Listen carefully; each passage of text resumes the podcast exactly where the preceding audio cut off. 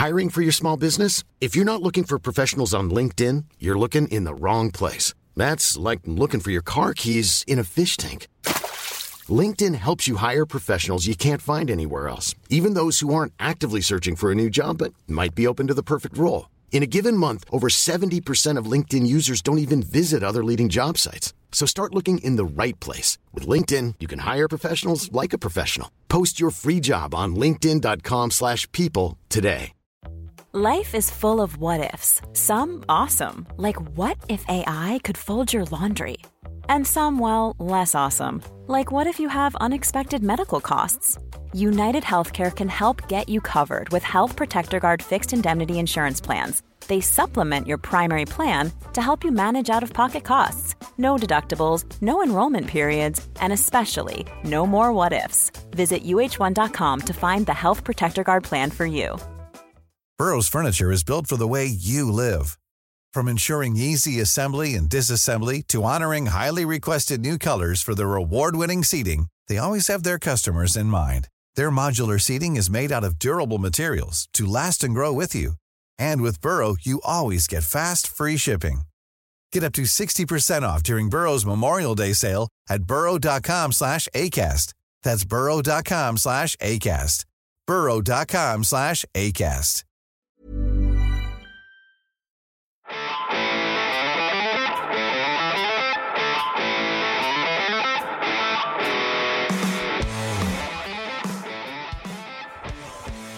Other Hand is part of the ACAST Creator Network. Hi, everyone. Good afternoon, Jim, for the end of week edition of The Other Hand. We always say at this point there is a lot to talk about, but boy, uh, it's a question really of what we're going to leave out today. We'll try and keep to time, but I suspect we're going to go over our usual allotted minutes. So bear with us because there is just a ton of stuff to talk about. That's just the economics. We're not going to get into politics today. At least I don't think so. We're going to start with Jim talking a lot about Irish economic data. A lot of very important stuff has come out in the last few days, not least today. I think he's going to start with the exchequer returns. Always interesting, always vitally important. But we've also had labour market data this week from Ireland. We've had an SME survey that is very, very interesting. We've had Services Purchasing Manager Index for Ireland another forward looking indicator, consumer confidence, and not least the IMF's latest analysis of the Irish economy. We could spend all day talking about all of those, but I hope Jim is able to summarize that in good time. We've had another raft of weak economic data across the euro area. Uh, mostly it's forward looking purchasing manager style forward looking numbers, and it's all weak. And if I might uh, forestall or at least uh, preempt what I would say about that is that I think there is a case building to say that Jim and Chris have got this one right and that the European Central Bank has made a complete bollocks of its interest rate policy and that interest rates already, in my opinion at least, Jim will share his no doubt, but in my opinion, interest rates are too high for current economic conditions in the Eurozone. A ECB board member has been making some inflation forecasts which tacitly justify their stance, which I think is a load of rubbish. We've had the all important US, what's called the non farm payroll. It's an anachronistic title, it's the labor market data for the states. And it suggests that finally, finally, the US labor market story is starting to soften, not falling off a cliff by any stretch of the imagination, but it was weaker than expected warrants some discussion, not least in terms of the all important market reaction to that. We've been talking a lot in recent weeks about the turmoil in global bond markets led by the US. And boy, has it been a big week in bond markets, in the US Treasury bond market. Interest rate expectations have been coming down, bond yields have been falling. That's great news for anybody that has debt and not least governments, but also for anybody listening that has a mortgage, either in the UK or the US, interest rate expectations have been changing quite dramatically this week. Allied to that, all these dots can be joined. This is the second week in a row that oil prices have fallen. Not a lot, but a bit. Energy prices have been better behaved this week than they have been of late, which again is encouraging, but I think is linked to that weak economic story. I think energy markets are getting worried about demand for oil and gas, hence uh, some small falls in prices there. But Jim, why don't you take us through that rather long list as quick as you can of Irish economic and other news? Uh, no pressure, Chris. Uh, good to talk again. Um, and I love your use of that technical term to describe the ECB's interest rate policy. The end October exchequer returns published today showing a deficit of 0.9 billion compared to a surplus of 7.3 billion in the same period last year. Uh, there are technical factors at play here. There's over 4 billion put into a national savings fund earlier this year, so that's impacting. Also, there was a significant decline in non-tax revenue. Some of that is to do with a significantly reduced surplus being transferred from the central bank, uh, but there's also some stuff with um, NAMA and so on that's impacting the timing here. But I guess it's the breakdown of the tax take that's of real significance. In the first 10 months, 66.5 billion collected in total, two and a half billion higher than last year. That's a growth rate of about 4%. So that's a healthy picture. But going under the bonnet, some interesting snippets come out of that. The income tax take at 25.7 billion, up 1.8 billion, 7.6%, very strong, reflecting the ongoing strength of the labour market. The VAT take at 17 billion, up 1.6 billion or 10% on the same period last year. Very strong number, reflecting um, strong growth in car sales, which are up by about 15.7% so far this year, but also a reasonably healthy level of consumer spending, albeit slowing. But then the interest, the really interesting piece is the corporation tax take. 15.7 billion collected in the first 10 months. That's 435 million lower than the same period last year. And that's the first time, I think, since we started this podcast that I have mentioned a corporation tax take that's actually down on the same period a year earlier. That's a decline of 2.7%. And in the month of October, and I stress that October isn't a huge month for corporation tax, but November really is the big month. During the month of October, 1.28 billion was collected. That was 1 billion lower than last October, 45% decline. Okay. And this, most significantly, is the third consecutive month um, in which there has been significant weakness on the corporation tax side. There is reason to be concerned about that at this stage. I, I think it, it does play into the narrative that's been thrown out by the various ministers for finance and public expansion reform about the need for a cautious approach to fiscal policy, uh, about the you know the illusion or the constant reference that are being made to the vulnerability of the corporation tax side. Those concerns weren't actually reflected in the budget. It was a very expansionary 14 billion package, but um, there is certainly weakness coming through in the corporation tax side. And we have always said, Chris, for the last couple of years in discussing this stuff, that every time we see positive news coming out of the tech sector or the chemical pharma sector globally, uh, we rub our hands knowing that this will reflect itself in a significantly strong performance on the Irish corporation tax side because all of these things are related now we're starting to see the flip side. There's a correction happening in the chemical and pharmaceutical sector globally, including in this country. And um, on the technology side, uh, we got pretty disappointing results from Apple overnight. Okay, disappointing in the sense that profitability is okay, but the forward guidance isn't great. Uh, for example, they're projecting that their holiday sales will be the same as last year, which is significantly would be a significantly worse performance than Apple had been predicting a few months back. And they're also starting to see, well, they are seeing significant weakness in the Chinese market. So here we have a global tech company under pressure, and that company, Apple, is a major payer of corporation tax in this country. Yeah, it's one of the big 10, isn't it, that we always list as. The top 10 taxpayers in in Ireland uh, on the corporation tax side. Well, one assumes it is, Chris. They yes, obviously don't it, tell us. It's not published, but we, no. we, I think we can make an educated guess there. We can, yeah. And we've been saying since the beginning of 2023 that the super soar away days of corporate profits growth for these companies, at least for the next year or two, is over, and that therefore the super soar away growth in Irish corporation tax revenues, with a bit of a lag, is also over.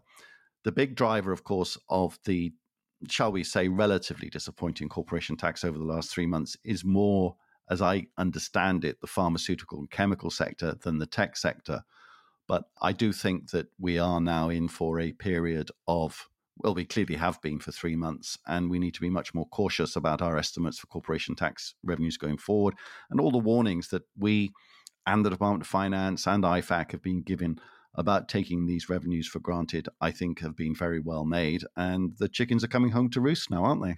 Uh, yeah, I, I, think they are. Um, I, I don't want to come across as too alarmist about this, but the one thing that is clear is that the rapid growth we've seen in corporation tax take for some years now um, has plateaued and is starting to come under pressure. We, we, have discussed this so many times, but the big mistake that was made in the run up 2007, 2008 was spending money aggressively, at least government spending money aggressively on the back of a tax take that eventually collapsed when the property sector collapsed. And of course, the problem with public spending is that once you commit to it, it becomes virtually permanently embedded in the system and is very difficult to roll back on from a political perspective. So the risk now is that we just continue to spend money aggressively, as we are doing.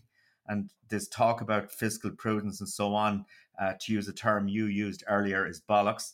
But you know the the danger now is that uh, with this weakness coming through on the corporation tax side, you know, it could highlight a serious flaw in the fiscal situation here. So we need to be very careful about it. I'm, I'm not being alarmist about it, but I do think uh, there is certainly cause for some caution at this stage. And, Can I say two things about yes. that, Jim? One, uh, sort of a, a, general policy point, which is that uh, we, we're very good at trying, when I say we, I mean everybody, including the Department of Finance and the finance minister, and various politicians. They forecast what the budget will be next year, and there's a terrible tendency to try and spend or tax or, or, or make policy changes on the basis of what they think tax revenues are likely to be next year.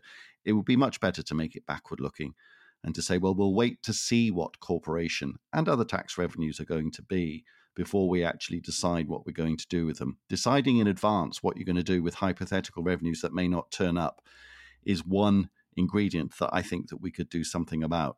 Pretending to spend temporary revenues as permanent ones, of course, is the other the other big no no. But I promised in the intro that we wouldn't engage in politics, so I'm going to break that promise immediately, inevitably, and ask you a political question. One of the things that we said around budget 2024 is why in the name of God are they doing this? Because they never get in previous budgets when they've done exactly the same kind of giveaway thing why are they doing this in the expectation that it will give them a political uh, dividend, that their opinion poll ratings will be benefited from this? In the case of Budget 24, a 14 billion giveaway budget. And what's happened to their standing in the opinion polls, Jim? Yeah, it's declined, Chris. And d- during the week, we had the publication of consumer confidence, and that is up from 58.8 in September to 60.4 in October, and this this confidence reading was taken post the budget. Okay, so there was a little bit of a budget bounce in consumer confidence, but last weekend we got the latest opinion polls showing actually government um, was lower than before the budget. So not alone did government not get uh, a sort of a temporary post budget bounce, it actually deteriorated okay, in terms of the opinion poll. So, and we said it at budget time, Chris, despite a 14 billion budget, despite the fact they threw money at everything, um, it wasn't going to improve their political prospects. And in fact, it has damaged even further the political prospects of government. So I think with every day that passes, the likelihood of Sinn Féin being government the next time actually increases. Okay, um, I think there's no doubt about that. And and there's there's a couple of factors at play here.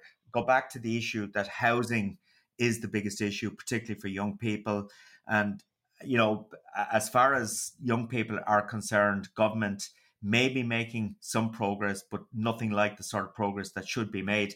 But and, while you were yeah. sunning yourself on your beach in Portugal, Jim, I think there was some house building data out in Ireland, and it seems that uh, we are building lots of houses this year. Is that right? Yeah, well, Chris, we're going to build probably close to 30,000, okay? Uh, but we should be building 40, 45 because there is still massive catch up to be done. And in fact, it's it's interesting, and I, am going to talk about it in a few minutes. But the IMF today on Friday came out its latest uh, report or assessment of the Irish economy, and and and one of the points it made was the necessity to advance structural reforms to boost housing supply, strengthen productivity, and accelerate the green transition. And it spoke about the need to expedite the planning process, modernize regulations around housing. And it also suggested, and this will go down really well, that rent caps should be scrapped, that they just fuel demand and curb supply. So housing is really where it's at. And the budget. Can I, can I yeah. just say something about which it's really interesting? It's one of the things that I've noticed around the place. You've heard me say many, many times that housing is a global phenomena and that you can pick up a newspaper from countries as far apart as Australia, Portugal, and the United States and Canada, and the words housing and crisis are all over the media. One of the things that seems to be happening is that other political parties around the world have noticed this is a politically salient issue, just as Sinn Féin were very early to recognize it in Ireland.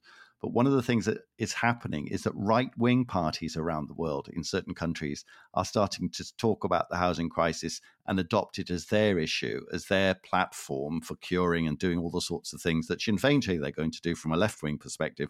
And in particular, the Republicans in the United States apparently have decided that the US housing crisis is something that they need to adopt as a mantra, as a thing for their re election prospects next year, both in terms of the presidential elections and the House and the Senate and all that kind of stuff. And that from a right wing perspective, they are going to be the party that cures the US housing crisis and one or two other parties, right wing parties in other countries, are adopting similar rhetoric. So it seems that the horseshoe theory of politics, where right and left wing eventually end up meeting each other, is now applying to the housing problem globally. And it doesn't matter which side of the political fence that you're on. What the one thing that you have to do to get elected or re-elected is promise to be the party that can cure the housing crisis. Yeah, it is extraordinary the way we get this pivot from the left meeting the right somewhere in the centre. Um, or at the back of the centre, whatever way you want to describe it. During the week, I was at a, I was speaking at a briefing for the SIMI, and Ivan Yates was chairing it. Uh, former Fine Gael minister, broadcaster, many of uh, former owner of a, uh, a horse betting business, and so on. So, but he certainly regards himself as a political pundit of note. And he was predicting that Sinn Féin would get at least 70 seats in the next election. He's basing that on a few things, but basically, okay, the housing issue is obviously very important. But the second piece is that just basically uh, that Fine, Fine Gael have been in power since 2011. And regardless of how a party in power has been doing in government, and, you know, the jury's out. I actually think Fine Gael has done a pretty decent job, notwithstanding my reservations about the housing side. But the economy has performed reasonably well. Oh, come on, Jim, give them more credit than that. Reasonably well? I mean, uh, yeah, com- sorry, the econ- yeah, the economy has compare been- Ireland to in 2023 to Ireland in 2011. Yeah, give well, me, ab- give me a break. Ab- absolutely, Chris. Listen, I'm a Fine Gael voter, and I'll be voting Fine Gael the next election. Okay, Your so, blue shirt, you. Well, whatever. Um, and, and the, the thing that disillusions me about Fine Gael is that um, I would have always voted from on the basis that, in theory, it was a party slightly right of centre from an economic perspective, slightly left of centre from a social perspective. But I, I don't see Fine Gael anymore as a remotely right of centre party. I mean, if you look at the growth in public spending, if you look at the level of government intervention in the economy and so on, um, I would regard Fine Gael's economic policies as pretty, uh, well, slightly at least to the left of centre at this juncture. Uh, but anyway, be, be, that as it may, that's I don't think our listeners be particularly interested in what my voting preferences would be. But um, the point Ivan Yates was making that a party in government since 2011 that it naturally runs out of road. Okay. And we've seen that with Tony Blair and the, the, the new Labour government. Well, it was Gordon Brown eventually. But all, all these things come to a natural conclusion. And, and there has to be a strong sense that for Fine Gael and government, it's now reaching that point of natural conclusion. So, in other words, you could say, regardless of what they do, uh, they're unlikely to be part of the next government anyway. That's become way too political, Chris. I think we should we should possibly move on. Hiring for your small business? If you're not looking for professionals on LinkedIn, you're looking in the wrong place. That's like looking for your car keys in a fish tank. LinkedIn helps you hire professionals you can't find anywhere else, even those who aren't actively searching for a new job but might be open to the perfect role. In a given month, over 70% of LinkedIn users don't even visit other leading job sites. So start looking in the right place. With LinkedIn, you can hire professionals like a professional. Post your free job on linkedin.com slash people today. A lot can happen in three years, like a chatbot may be your new best friend. But what won't change? Needing health insurance. United Healthcare Tri-Term Medical Plans, underwritten by Golden Rule Insurance Company, offer flexible, budget-friendly coverage that lasts nearly three years in some states. Learn more at uh1.com. Just to look at the Irish, the other Irish economic data, uh, we got the unemployment situation to October, 4.8% unemployment rate, up from 4.7 the previous month, up from 4.5% a year ago. Um, an increase of 13,300 in the year. So, what that tells us is that the labour market is still strong, but not surprisingly, uh, as is showing true almost everywhere now, we're starting to see a little bit of weakness creep into the labour market performance. I'd be surprised if it were otherwise, given the global situation, given the sort of increase we've seen in interest rates. The services sector PMI for Ireland was published. It dropped for the sixth straight month in a row. Okay, it still came in at 52.6%, down from 54.5 in October. It was basically the softest pace of expansion in the services sector since November 22. Um, and there's a few interesting points about it. Tourism leisure is one of the sectors that has actually contracted. And, you know, that kind of flies in the face of what the government did with the VAT rate for the tourism sector from the 1st of September. Uh, but that's something I've spoken about many times. And the other area of weakness was on the technology, media, and telecom side. And I think that weakness, Chris, kind of feeds into the narrative about what's happening on the corporation tax side. As we have said so many times on this podcast over the last couple of years, everything is connected to everything else. Okay. Indeed. There, there, there is no doubt about that. So a little bit of weakness coming through on the tech side, which is being reflected in the corporation tax take as well. Um, and the, the, the I, I guess the really interesting point is that the input cost inflation has eased to a 30 month low and the output cost inflation has slowed to the second weakest over the past two years. So, what's all of this telling us? It's telling us there's a bit of weakness coming through, an easing of growth, inflationary pressures are gradually easing. A hundred years ago, Jim, when I was a very junior economist, Believe it or not, one of the key global economic indicators was Belgian industrial production. For all sorts of reasons, we regarded Belgium as a bellwether for what was happening in the world economy, and there were good reasons for that. They've, of course, have subsided, and we look at far more complicated and nuanced things now. But I think one of the things that's really interesting that's emerging from everything that we've been talking about there, and indeed lots of analysis elsewhere, is that I wonder whether the correlation between the Irish economy and the US economy means that Ireland is the new Belgium. And that in many ways, if you look at just overall economic performance, Ireland's been very highly highly correlated more with the US than the EU. We've been banging on about for ages about EU economic weakness, Irish economic strength, but we've also been banging on about US economic strength. We've been very correlated with the US. And now we're talking about a little bit of weakness coming into the US labor market and a little bit of weakness coming into the Irish labour market, rising unemployment, slightly weaker than expected job creation than previously expected. So I wonder whether we're just in Ireland a proxy for the US economy these days. Of course, we are. I think there's no doubt about that, Chris. Um, we are the 51st state of the United States in many ways. That's not talked about an awful lot, is it? No, it's not. No, no, it's it's not indeed. Uh, but we are very, very different than, for example, France or Germany, you know, or the Netherlands. There's no doubt. Well, maybe we have more in common with the Netherlands, but certainly in terms of France and Germany, we're totally different. We've much more in common with North America, particularly the United States, and and perhaps it does represent something very positive that the U.S. economy is still proving you know quite resilient. Um, but, but slowing slightly. Uh, it's slowing slightly. There's no doubt about that. Chris, a couple of points I just want to wrap up on on the Irish story. The Banking and Payments Federation published its latest SME monitor. And the thing that was highlighted there from the SME sector was skills shortages, particularly in the construction sector. And of course, that feeds in to the ability of the construction sector to deliver the housing supply that's required.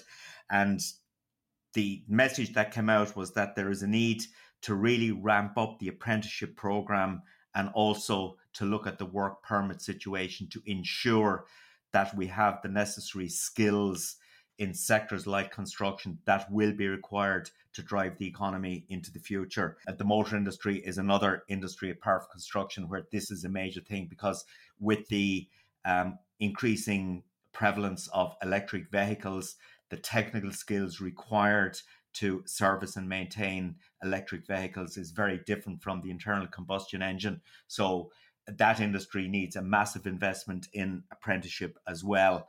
So, but but, uh, but I do think that that Banking Payments Federation survey is interesting in terms of what it tells us about the pressures for the SME sector. The final piece, which I've mentioned already, but just to pick out some of the key points, the International Monetary Fund published its latest outlook on the Irish economy. And um, okay, it painted a reasonably upbeat assessment of how Ireland has been doing. Uh, but some of the warnings that it issued, there's no rocket science here, Chris. We've spoken about it, many others have spoken about it.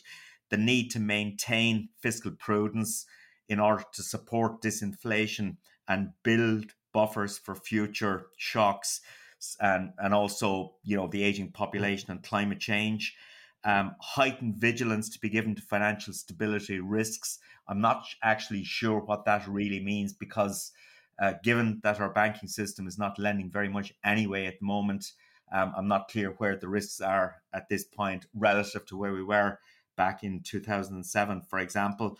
And the, the, the really important point is, I will repeat it, about the need to advance structural reforms to boost housing supply, strengthen productivity, and accelerate the green transition.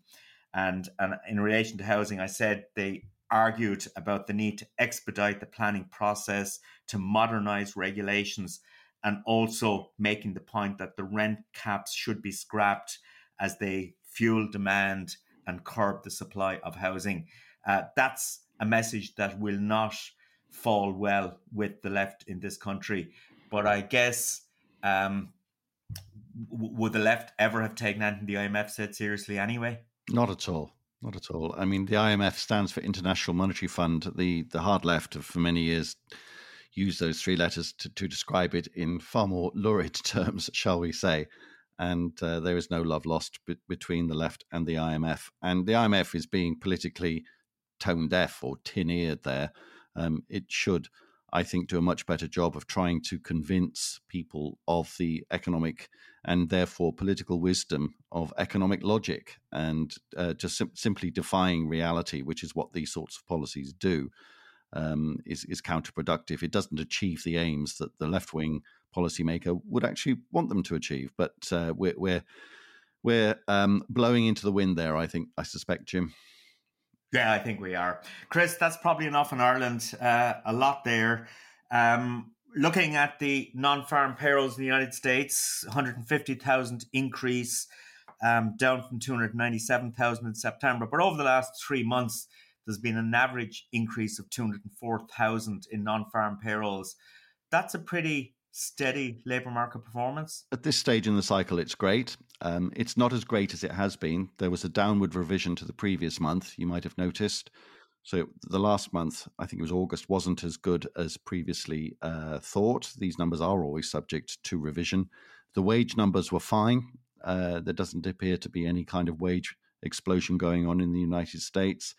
And it's, it is consistent with the description the US labor market is slowing slightly. And the jobs miracle is still intact, but it isn't as big a one as we previously thought. And this is the way slowdowns usually start. It could be temporary. We could get a, you know, a big acceleration, but it's beginning, I think, to feel like the US, uh, combined with the other data that we were describing there of PMIs in particular, uh, things are starting to slow and the effect of higher interest rates starting to be felt. It's taken a while, but I, I do think that we are in that kind of environment. Uh, more importantly, I do think that all of that is consistent with continued slowdown uh, uh, at best and at worst stability in inflation. US inflation is down at the 3% ish level now. And I think that secretly the Federal Reserve will be quite happy with that level of inflation. It won't be seeking to drive it quickly down to its 2% target. And I think that the all important bond market, the thing that we have been banging on about for ages now, has taken notice of this on both sides of the Atlantic for similar and different reasons. And this week has been a big move in bonds. Uh, bond yields have fallen a lot. Um, if you look at interest rate expectations here in the UK, from just a few short weeks ago, uh, we've been thinking that interest rates, the market was saying that interest rates would go up to 6% from their current five, five and a quarter level. Uh, now the markets are saying quite emphatically that interest rates aren't going to change very anytime soon. Uh, that, of course, could all be upset next week if we get economic data going one way or the other. But it's been a very big move in bonds, and that's produced, in the last few days at least, a much better environment for equities.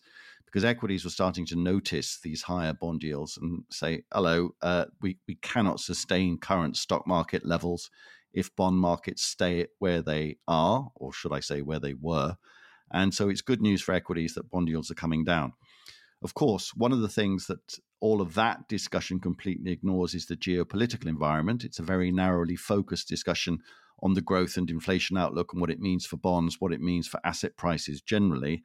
And it really ignores the geopolitical situation and says that anything that comes out of, for example, the Middle East is not going to be important for, for asset markets. I think that's a very dangerous assumption, personally, uh, given the uncertainties associated with what is going on in Israel and Gaza. Uh, it could yet turn very nasty indeed. We all, of course, hope not. But I do think that uh, this better mood that we've seen in financial markets, bond markets, and stock markets, certainly in the second half of this week, uh, I would reg- treat it with a great deal of caution and take it with a pinch of salt. Um, to the point where, um, unusually for me, I, I, tend not to do anything with my own pension uh, arrangements. I just let them ride and try very hard not to look at them other than once a year. Um, I've taken advantage of the last few days of equity markets' relative strength and moved some money into cash and bonds. And uh, that's very, very unusual for me. That's not an investment recommendation, I would stress, if any central bank regulator is listening. But that is more my thinking that uh, now is the time to express a wee bit of caution and to think that markets are getting a little bit too narrow in their focus on what's going on domestically and has taken the, their eye off the geopolitical ball. Of course, the outlook for individual companies is very important for the stock market as a whole, and Apple normally is a bellwether. The market wouldn't normally be up over 1% if Apple, evening before, has produced weaker than expected or disappointing results. So I'm a wee bit skeptical about the the market's reaction to all of this news. I think it's a wee bit myopic, but I have to say, of course, that I respect what the market does. Uh, I might just be creating a narrative fallacy, something I accuse other people of doing a lot. Just to let you know, Jim, I'm feeling far more cautious than the average market participant seems to be at the moment. Don't know what you think. If you look at the global geopolitical backdrop and the economic ramifications of that, and the potential for this situation to really deteriorate, um, you know, you, you, you're hearing stories about Hezbollah lobbing missiles into Israel. Likewise, they're coming from Yemen. So uh, that that whole situation just has the potential to erupt into something really, really dramatic. I guess um, the market is saying that it thinks that it isn't going to erupt in that way. It does. It does. It's, it's saying that, yeah. But it may it may well be right. The market has access to far more information about these things than I. Um, and on a risk reward basis, you'd be nervous at the moment. There's well, no I am, as I say. Yeah, yeah. yes. So I, I, would share that. I have to say, uh, but I guess there are many times over the last three years when I've been feeling very nervous about equity markets that I felt they were at levels that weren't really justified. But yet, with the exception of last year, equity markets continue to deliver very strong returns. Yeah. And if you look at the year to date performance, very strong still. As I always say, as a rule of thumb, it's usually completely and utterly wrong to sell equities, particularly from a pensioner's point of view, from a long term saving point of view. If you've got enough time, equities will always, historically at least, give you a, a handsome return. So I, have gone against, in a way, my own instincts. But at well, the moment, I do feel very cautious. Well, what differentiates you from me, Chris, is that given my age profile, I can afford to take a very long term perspective on investment markets at this juncture. Jim, I don't think we're that different in age. I'm a little bit older than you. Seeing where you're awake on a Friday evening. Uh, Chris, I, I just like to make one final point before I wrap. Isabel Schnabel I've probably we know her well. Yeah, I, I probably pronounced that totally incorrectly, but she is an executive board member of the European Central Bank. She's on leave from the University of Bonn.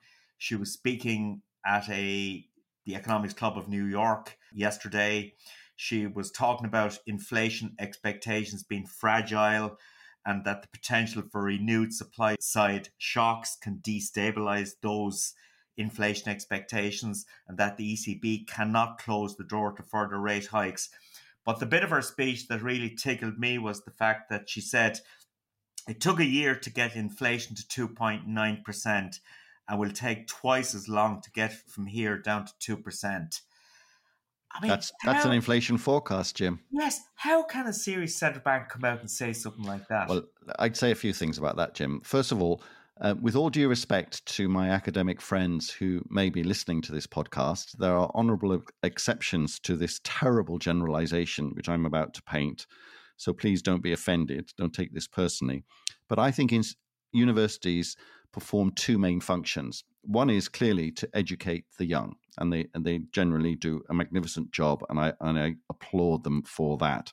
The other reason for universities to exist is that they take people and turn them into lecturers and professors who would otherwise do a great deal of harm if they were out in active life, in real life. They keep, in a form of institutionalization, people who should not be in the real world making real life decisions because they are of a certain personality type.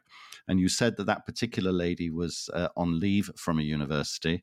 I think, given the remarks that she made and the complete bollocks, as I said earlier on, that the ECB may, keeps making over many years of its existence, that some of its university based members on secondment should never have gone on secondment and should have stayed in their universities. Because you're quite right to say that it, for somebody that has made such a complete mess of their inflation forecasts when all of this inflation started, remember they were very much in team transitory and were very slow to raise interest rates, yada, yada, yada.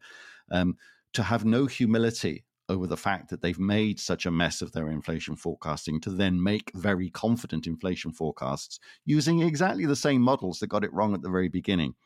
It, it displays a certain lack of self awareness, in my opinion. And to say that with absolute confidence that it's going to take another two years to move from around 3% that we are at the moment down to 2 it may be right but it probably isn't as i think we all know Chris, on my own forecasting record, um, the most recent one has a 50% success rate. The last pod, the second last podcast we did, you threw a curveball at me, asked me number one what I expected the ECB to do last Thursday, and I said that the ECB would not hike. Correct. You asked me who would win the Rugby World Cup, and given the rugby pundit that I am, I opted for New Zealand. I was obviously wrong there. So 50% so you're just a coin toss, really, Jim, in terms of your forecasting, modelling, and ability. Chris, have a great weekend. Good All the talk. best, mate. Cheers.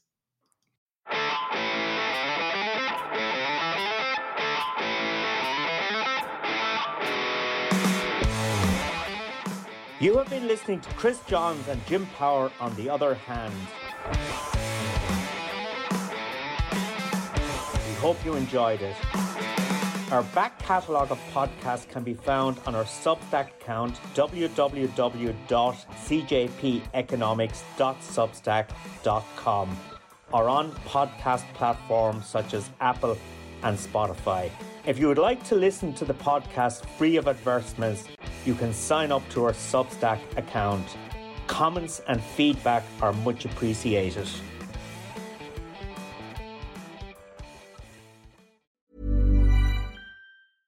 Mom deserves the best, and there's no better place to shop for Mother's Day than Whole Foods Market. They're your destination for unbeatable savings, from premium gifts to show-stopping flowers and irresistible desserts. Start by saving 33% with Prime on all body care and candles. Then get a 15-stem bunch of tulips for just $9.99 each with Prime. Round out Mom's menu with festive rosé, irresistible berry chantilly cake, and more special treats. Come celebrate Mother's Day at Whole Foods Market.